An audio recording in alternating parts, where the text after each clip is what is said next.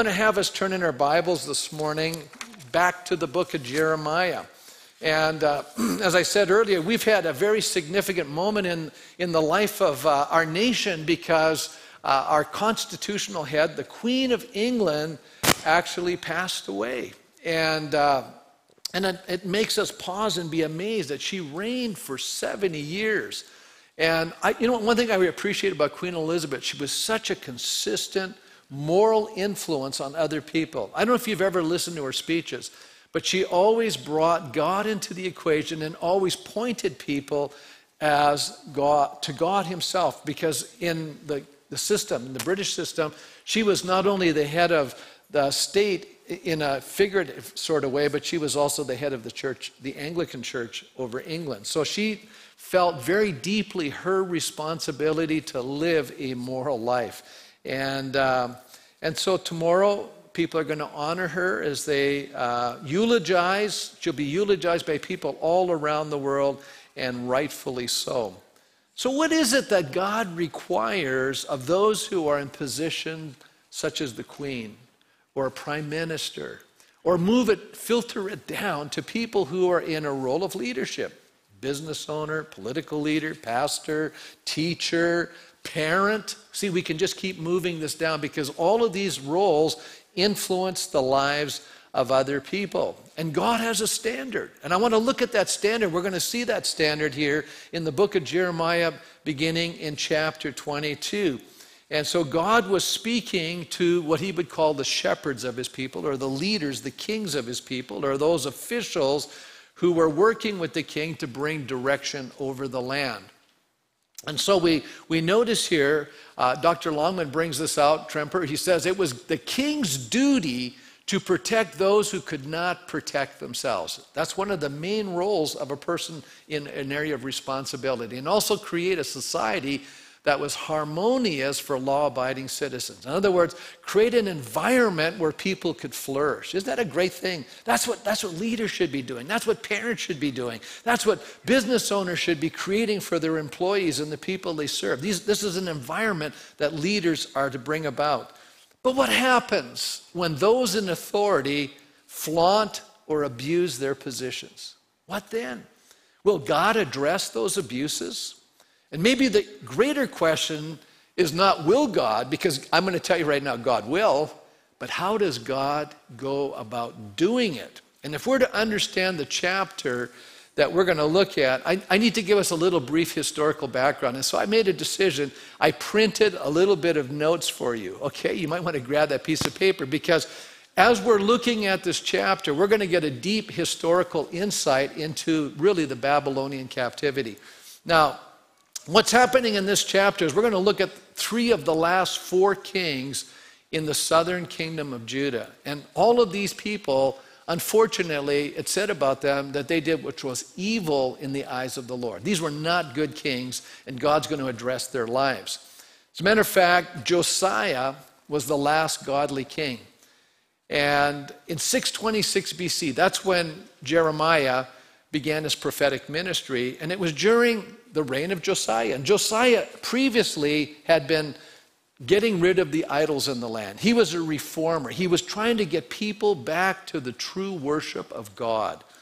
Judah at that time was a vassal state. It was under the control of the Assyrian Empire. They didn't have total freedom. They were paying tribute, and there was a rising further away, another new emerging kingdom, another group and power group called the Babylonians. And so in 621, when the Babylonians were fighting with the Assyrians, they actually captured the Assyrian capital city of Nineveh, and they ended up fleeing and setting up, the Assyrians did, a new headquarters in a place called Carchemish, which is located on the Euphrates River, a little bit northeast of where the land of Israel was. In 609, this is now a few years later, Necho, the pharaoh of Egypt, forms an alliance with the Assyrians. He's marching up to help the Assyrians against this emerging threat from Babylon. And now Josiah, the godly king of Judah, decides he's trying to break free from this Assyrian domination. So he attacks the Egyptian pharaoh, and in that battle near Megiddo, he was killed, which was a sad thing for the people of Israel. The Judean people then placed the fourth and youngest son, Jehoahaz, on his throne. And most of the reason people feel like he did that was the youngest son, usually it's the oldest son, but he picked the youngest one because he probably shared the sympathies of his father. Now, his reign lasts 3 months. That's not a very long reign compared to Queen Elizabeth, 70 years, 3 months. What happened? Well, Necho goes up, joins the Assyrians, is totally defeated, comes back to Egypt, but what he's doing is he stops and he dethrones this young 18-year-old king and sets up an older brother who is in a sense, a political alliance with the Assyrians and the Egyptians. And so this new leader, we're going to find out a lot more about him. Babylon continues its ascendancy under the reign of Nebuchadnezzar, subdues all of Syria, which is just north of Israel, and eventually makes Judah, he takes that over and makes it the staging area to conquer Egypt. Jehoiakim, which is the older brother, is now under tribute, and so he has to send vessels to Babylon. And also, many of the young nobility are taken away to Babylon, one of which is Daniel, Shadrach, Meshach, and Abednego. Okay, those guys are taken in that first conquering of the Babylonians. We're following the story so far. Jehoiakim eventually rebels against the king of Babylon in 597. And while Babylon is coming to deal with him, the people are terrified. They dethrone this guy from his power base, and they remove him, and they set up his son Jehoiachin. I know they all sound the same, but that's why it's a little confusing. The Babylonians start bringing a siege on the city. The Judeans surrender. So his reign lasts all of, guess what, 3 months. That's not a long reign either. The other guy reigned for quite a bit longer, but this guy goes 3 months, and he's taken and changed to Babylon, and eventually, if you keep reading the story, one day after Nebuchadnezzar dies, his son rules, and he restores him out of prison. It's the very end of the book of Chronicles. Now, Nebuchadnezzar sets up another guy, and his name is Zedekiah. He's the last king of Judah. He reigns for 11 years. In the 9th year, he decides to ally himself with Egypt. Bad move. Rebels against Babylon. Jeremiah's warning, don't do that, but he does it anyways, under a lot of pressure from his nobles. And there's a siege that lasts 3 years. Zedekiah is taken. His sons are all killed. His eyes are taken out. He's taken off to Babylon. Nebuchadnezzar's so angry, he totally destroys the city and the temple in 586 BC. You say, well, you know, pastor, I mean, it sounds kind of chaotic and a bit confusing, but it is. And that's what I'm trying to bring across. That's the nature of sin when it's in our lives. It creates instability, confusion, and chaos. So anytime you're living in a time of instability, confusion, and chaos, what's driving it is that sin is predominantly reigning in the environment in which we're in. So if you're saying today, man, there just seems to be so chaotic, so confusing, I'm telling you it's because sin has ascended in our culture and it's having an impact, and that's why people are in the state that they're in. So what was tragic was that not one of these last four kings looked to God. They trusted in their own political understanding, and all of them failed. As a matter of fact, all of them, the Bible says, I could go through and show you all these verses, but they all did that which was evil in the eyes of the Lord. In other words, they were not turned towards God. They had no interest in obeying God. They were interested in doing their own thing. And so what we learn from this story is that sin leads to separation from what we cherish the most. Isn't it kind of tragic in our lives? We think, oh, you know, I'll just do this thing. But what it eventually does is rob us of the very things ultimately we love the most. We lose it. And I find this all the time. I've been a pastor for 4 decades now, and I see, you know, when people come to me, all the losses that they experience because they've allowed sin to rule and reign in their lives. And it's heartbreaking to listen to it. The significance of this exile is that for the Judeans, they get exiled out of their land. You go, well, you know, why is it that they're so hung up on this land? Well, let me explain it to us, because we don't get it. We're 21st century people. We've moved from country to country. But I'm going to explain something to you. The promised land was the land that God gave these people, and it was the land that God himself said, I will rule and reign in this land. The temple spoke of the very presence of God. So in their minds, when they were banished from their land, in a sense, they were banished from the presence of God.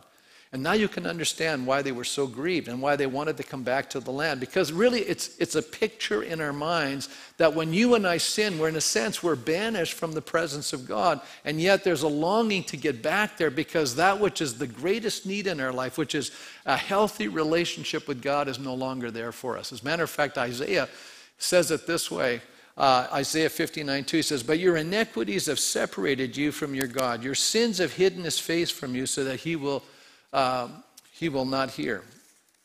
So what can we learn from this chapter? What are we going to learn from these prophetic announcements that Jeremiah is going to walk us through here? What is it that God requires of us? Especially when you and I have been given a responsibility to care for the lives of other people. You know, maybe we're parents. We have a responsibility to care for our children. Or, you know, we have a responsibility to be concerned about our neighbors. We can't just be indifferent to the people around us. Or whatever realm of influence that we have with people. What is that God is requiring of us? And how we treat others is one of the most important tests of our genuineness of our faith in God. You see, you know, people tell me all the time, well, I really love God, I really believe in God. And all God does is look at how we're treating people. And if we're treating people wrongly, it's a negation of everything we say we believe. And so it's so critical today to understand that a real faith in God should affect how I'm treating people. And if I'm treating people wrongly, actually it's a negation, it's a negative, it's actually, I'm fooling myself. I'm not experiencing what God really wants to have happen in my soul. God wants to bring about a transformed heart. He wants us to become like him. God wants us to become God-like. That's what the word godly means. We become godly. We become like God. We become Christ-like. And we're going to look at that today. What does that look like as we live out our lives? You know, when we examine the work of the Holy Spirit. Listen to what Paul says regarding what he calls the fruit or the result of the Spirit in our life. If the Spirit of God is really working in our life, what should come from us is love. What should come from us is joy. What should come from our lives is peace. Forbearance means I'm able to tolerate things. You know, there's a low level of tolerance today. Everybody's offended by everything. You know, we have no tolerance for anything. Look, folks, that's because we don't have the Spirit. If we have the Spirit in our lives, we are far more forbearing. As a matter of fact, he goes on to describe it, kindness. You know, would you say that our culture is marked by kindness today? Probably not, you know. But in the life of the believer, it should be marked by kindness. You and I should be evidencing kindness because the Spirit of God is at work in our lives. There should be goodness. We should be people that are faithful. Faithfulness is an important thing. As a matter of fact, Jesus, when he commends his servants at the end of the age, he says, well done, thou what? Good and faithful.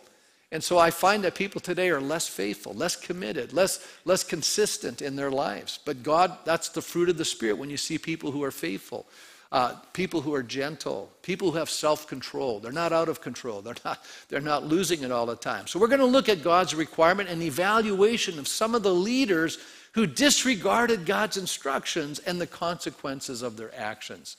But I think what's even more important than all of that is the lessons that you and I learn from their mistakes. Now, how many know if we don't learn from other people's mistakes, we're going to make them? Okay? So my take in life is, why do all the wrong things and suffer all the bad consequences? Why don't I just learn from other people's mistakes and avoid them? And that's hopefully what we're going to do today. So let's take a look. We're going to look at two lessons today. The first lesson we need to learn in life is, what does God require of us? And I'm going to just say it this way. God's all about people. It's all about how we treat people, and especially those people who need us, especially the people who are maybe weak. We're going to take a look at the people that we need to nurture, we need to care for. We discover in life that God's bringing people into our lives so that we can nurture, help, care for them, and influence them in a positive way. So what are we to do? How do we respond to the challenges that this poses for us? You know, we come across the sick, the elderly, the disabled, the weak, children, those who have suffered the loss of a spouse. They're all in need of assistance, and they must not be neglected. Now, I know that we live in a social system, and our mind immediately goes, well, that's the government's job. And I'm going to argue it. No, it's not. I think the government is meddling in God's business a lot of times. The job of the church is to care for people. And I want you to know we want to do that. We take that very seriously. I take it extremely seriously. You know, there's a reason why God spoke to our congregation years ago and we built an orphanage in India. There's a reason why that some of us have been supporting orphans for, you know, a dozen years now in India. There's a reason why we're involved in these kinds of things. There's a reason why we have a benevolence fund in our church. And every single week, I see people coming to this building and receiving food. And many agencies send people to us, and it's just every single day. If you ask our staff, it's just a normal thing. People coming in, people receiving help, people listening. This is just a normal way of doing life in this congregation. Some of you are totally unaware of what's going on. I'm bringing you up to speed. We're committed to doing these things because this is required of us by God. Pure religion, it says in the book of James, is to care for the widow and the orphan in their distress. And you and I cannot look a blind eye to the needs of people around us. We have a moral responsibility.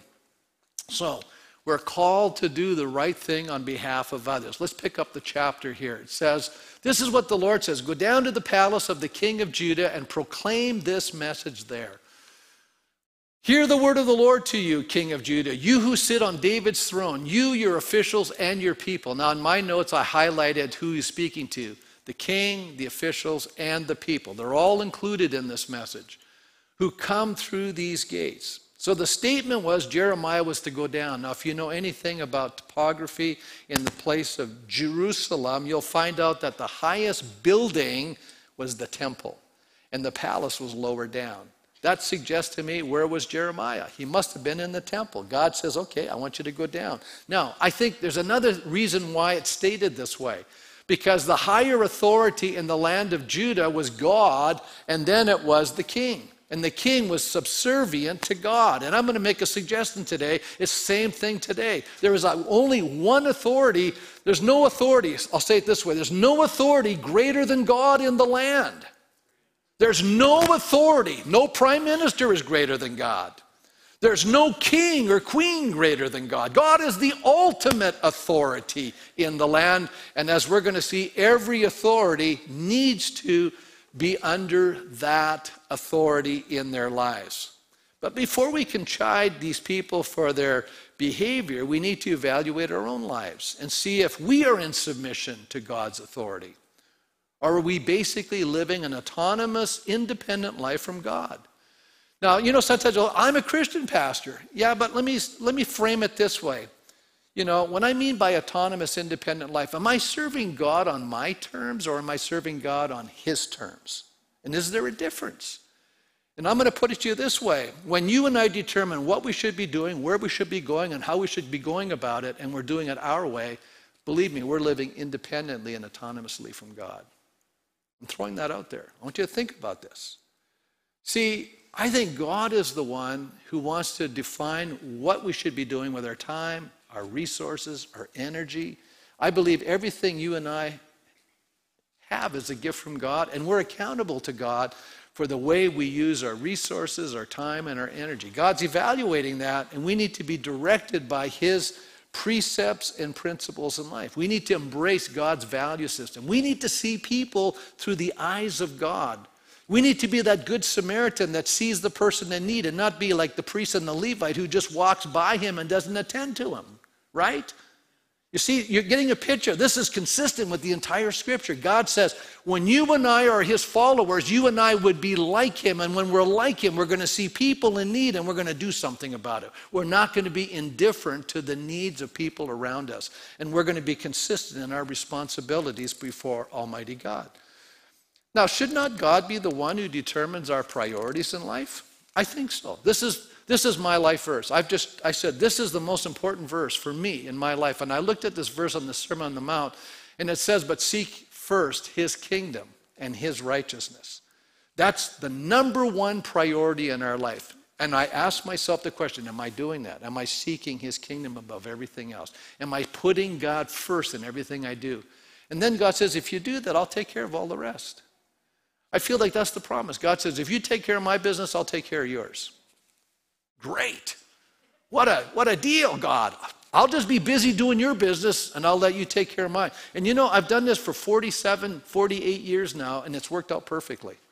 I can tell you, I feel like I'm the most blessed person on the planet. I'm the happiest camper. I'm just saying, God, you've been so good. I don't even deserve most of what you've done for me. I am blown away by your goodness.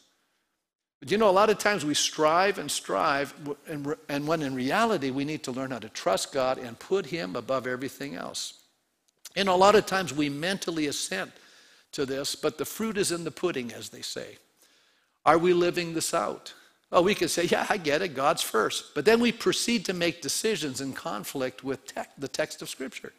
We put other activities ahead of God's priorities. And let me give you some examples. You know, this is what I'm talking about. You know, some of us, and they're doing studies on this. You know where Christians are at today? There was a day when Christians came to church at least once a week. Today, people think they're attending church when they come once a month. I'm serious about this. You know, the Bible says, do not forsake the assembling of yourselves together. It says, why? Because this time is designed to motivate, spur, inspire, warn, encourage, prod, spur us on to good deeds and to love each other. It's designed to do that. It's designed to meet with God. It's designed to reorient our life. You know, I need to do it every day.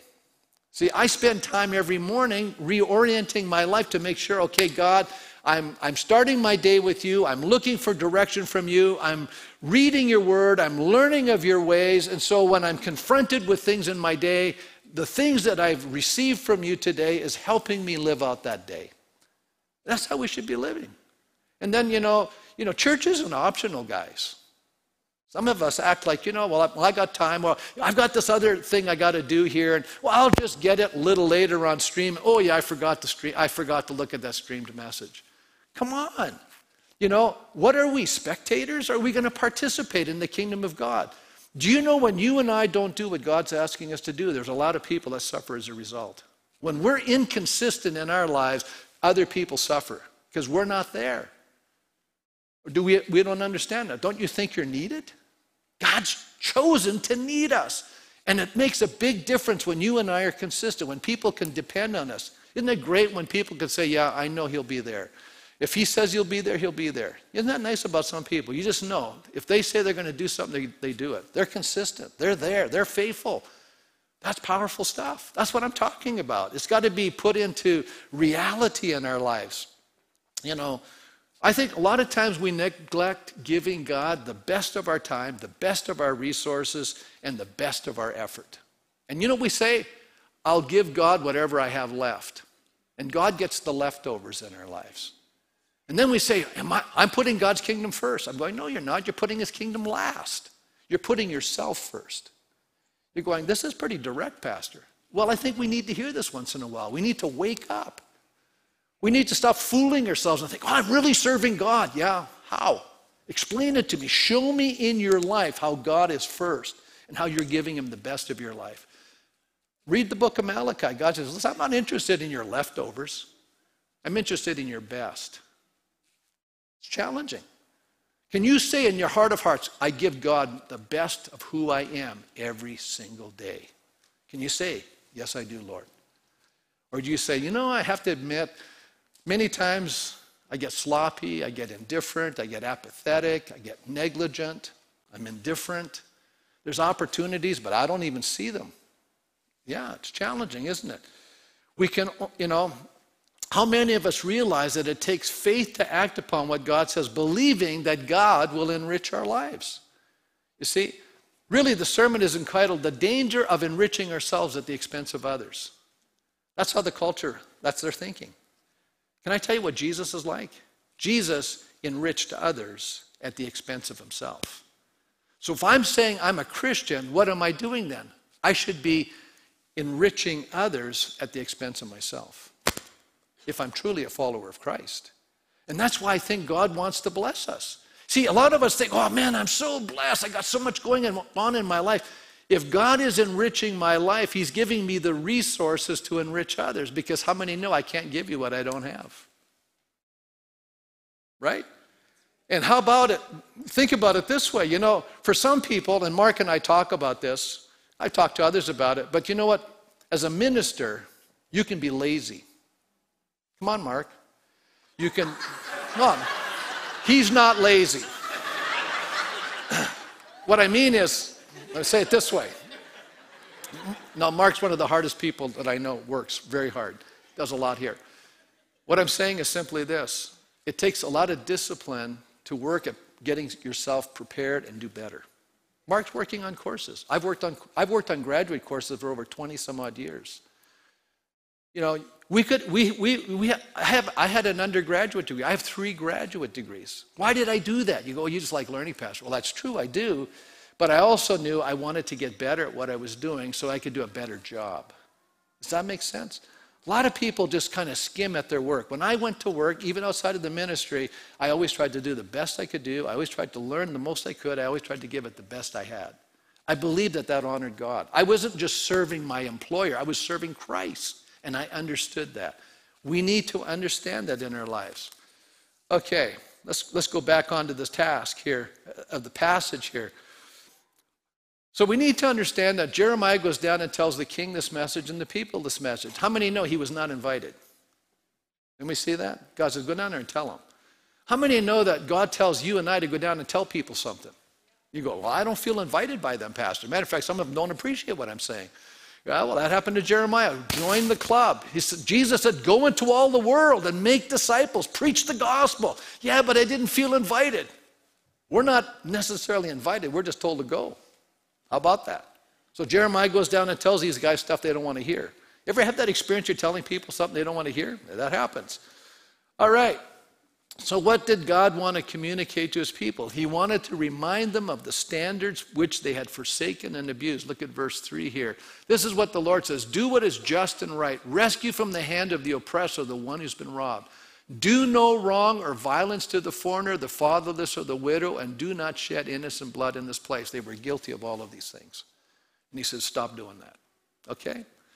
For if you're careful to carry these commands, then the kings who sit on David's throne will come through the gates of this palace, riding in chariots and on horses, accompanied by their officials and their people. What does God say? If you do what's right in my eyes, you'll retain your role in life. You will actually be a blessing to people. You'll finish well. People will be blessed. It's all good.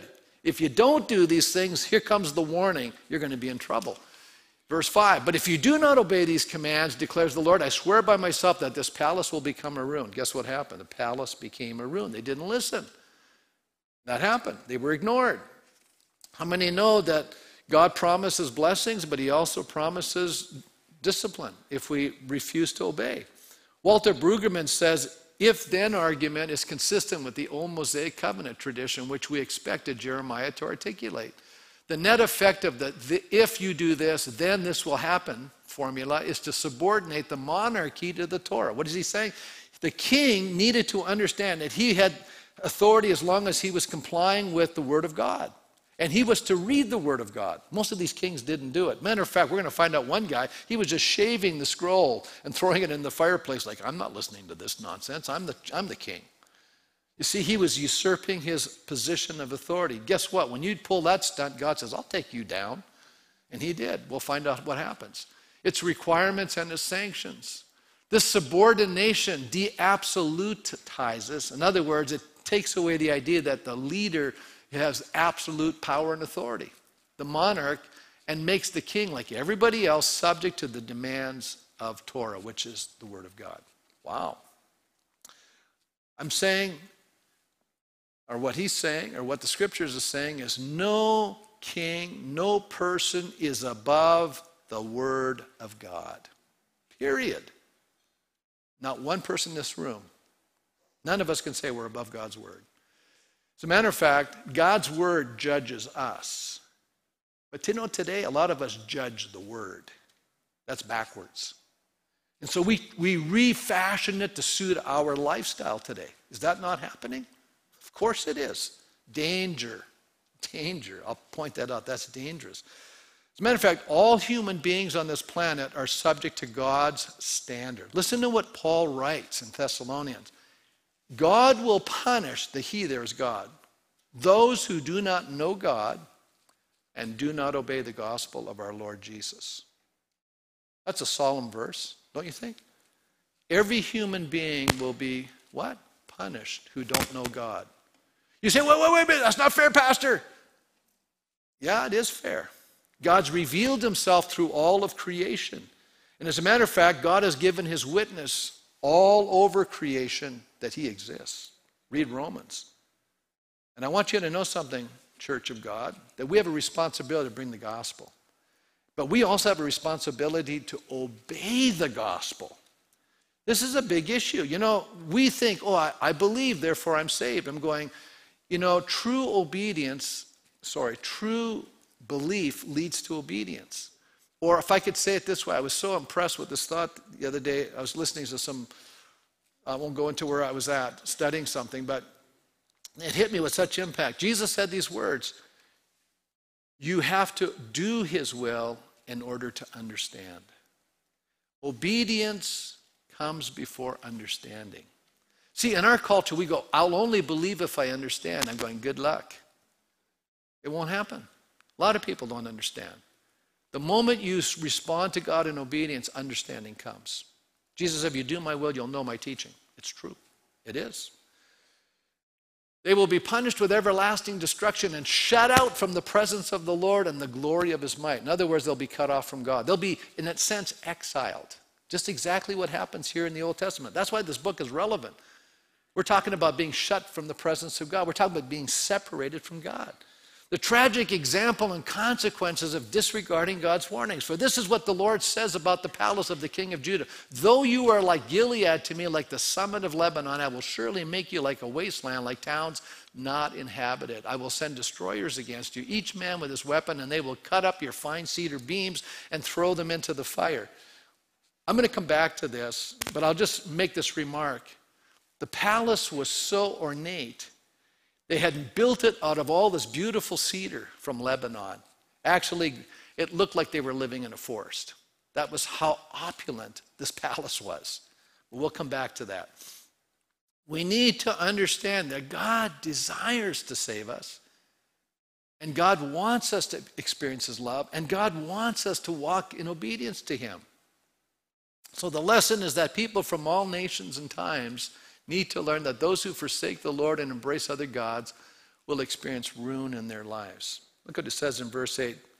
This is what we're to learn from the story of Judah and Jerusalem's destruction. People from many nations are going to pass by the city and will ask one another, why has Yahweh done such a thing to this great city? What happened here? And the answer will be because they have forsaken the covenant of the Lord, their God, and have worshipped and served other gods. Isn't that powerful? So everyone's going to learn from what you've done wrong. I'm going to use it as an example to teach people from every nation and all times what not to do. Okay, here's the second point. The consequences of abusing those we're called to care for. So what happens? In this message, Jeremiah explains the tragic losses that three of the final four kings experienced as a result of their rejection of God's warnings. So we have these three little vignettes. You know, I was thinking, we three kings. Well, you don't want to be like these three kings. You know, I like the New Testament kings or the astrologers or astronomers that came to worship Jesus. But here these guys are going to suffer a tragic end. And the brief and tragic reign and end of Jehoahaz, the first king. This is Josiah's first son. And God speaking to Jeremiah, and he says to the people, listen what he says. Do not weep for the dead king. In other words, don't weep for Josiah, the good king, the godly king. How many know when you have good leadership and they're no longer in place, and then you get a bad leader, everyone's crying, I wish we still had so-and-so. They did it right. They were crying because Josiah had blessed that nation. He says, rather weep bitterly for him who is exiled, because he will never return to see his native land again. So he's talking about his son that replaced him. For this is what the Lord says about Shallum, son of Josiah. Now, you say, well, I thought it was Jehoahaz. Well, it is. Shallum is his name, but a lot of these kings, when they come to power, they change their names. Did you know that? And by the way, that's the way it is all the time. Even today. A lot of times people will change their names to when they change roles. That's what he did. He succeeded his father, king of Judah, but he is gone from this place. He will never return. Now, remember I told you about this banishment idea, this idea of being exiled? That's the part that you should be weeping over. He's never coming back to what he longs for in his soul. It says, he will die in the place where they have led him captive, and he'll never see this land again. He says, you want to weep over something? Weep over that. That's tragic. And then we read this in 2 Kings. Jehoahaz was 23 years old when he became king, and he reigned in Jerusalem 3 months. And he did evil in the eyes of the Lord, just as his predecessors had done. So that's the story. We'll just say this. The next king is Jehoiakim, and he's an oppressive leader. Probably, of all the kings described, this guy is really not in a good place. He's got all the wrong priorities, and Jeremiah, this is the guy that Jeremiah has the most problems with, big-time problems with this guy.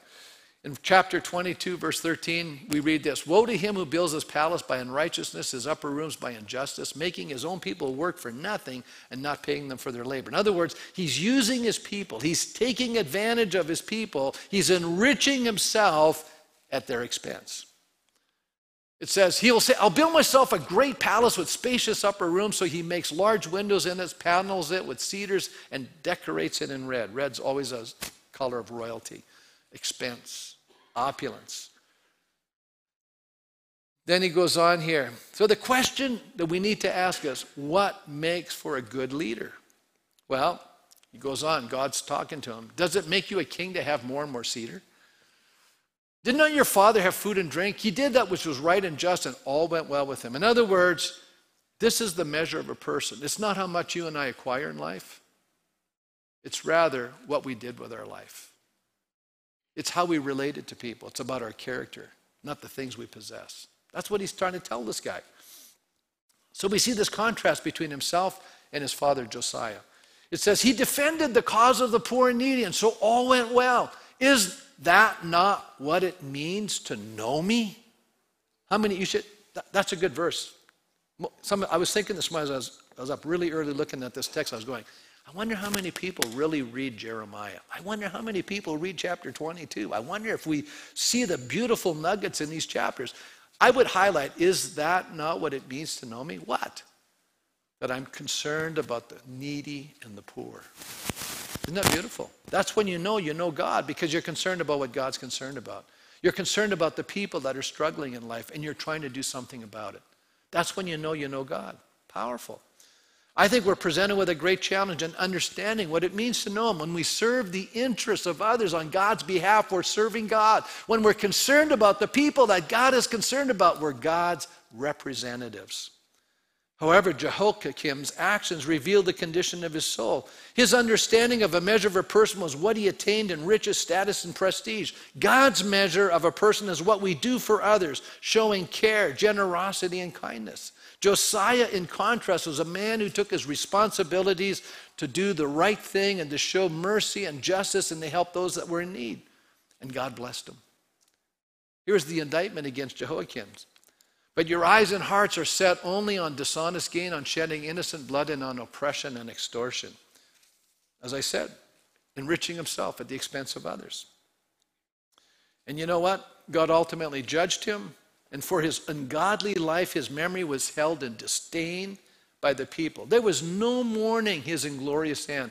Listen to what it says here. This is what the Lord says about Jehoiakim, son of Josiah, king of Judah. They will not mourn for him. They will not say, alas, my brother, alas, my sister. They will not mourn for him. Alas, my master, alas, the splendor. What is he saying is, no good eulogies. No one's going to cry over his being gone. They're all going to be rejoicing when he's finally out. Isn't that sad, to be a leader in a nation, and when you finally end your time, everyone goes, good riddance. Isn't that sad? You know, tomorrow I think you're going to hear a lot of good things said about the Queen. But, you know, I hate to say this, but there's people that have been leaders. You know, you think when Hitler's end came to, everyone goes, oh, we're so sad to see Hitler go. They were dancing in the streets. See what I'm saying? This is what we're talking about. You know, verse 19, he will have the burial of a donkey, dragged away and thrown outside the gate of Jerusalem. This is how highly he will be thought of. Verse 20. Go up to Lebanon, cry out. Let your voices be heard in Bashan. Cry out from the Abram, for all of your allies I crushed. In other words, what he's saying is, you trusted in all these people to help you, they're going to all let you down. How many know when you're trusting in man, you'll be disappointed? That's what he's telling them. He said, I warned you when you felt secure, but you said, I will not listen. Remember, Jeremiah's warning this king, and he's taking the scroll and he's throwing it into the fire. Like, I'm really threatened by this stuff. You felt secure. That has been your way of life from your youth. You have not obeyed me, God says. The wind will drive all your shepherds away. All your allies will go into exile. Then you'll be ashamed and disgraced because of all your wickedness. Wow. You who live in Lebanon, you who are nestled in cedar buildings, how you will groan when pangs come upon you, pain like that of women in labor. Here we see the tragedy of his life. The third king mentioned in this chapter is Jehoiachin. Verse 24, surely as I live, declares the Lord, even if you, Jehoiachin, son of Jehoiakim, this is now his son, the bad guy's son, takes over now. This is the grandson of Josiah. Even if you were a signet ring on my right hand, I would still pull you off. John Thompson explains the meaning of what this means. A signet ring was the seal that you sealed things with.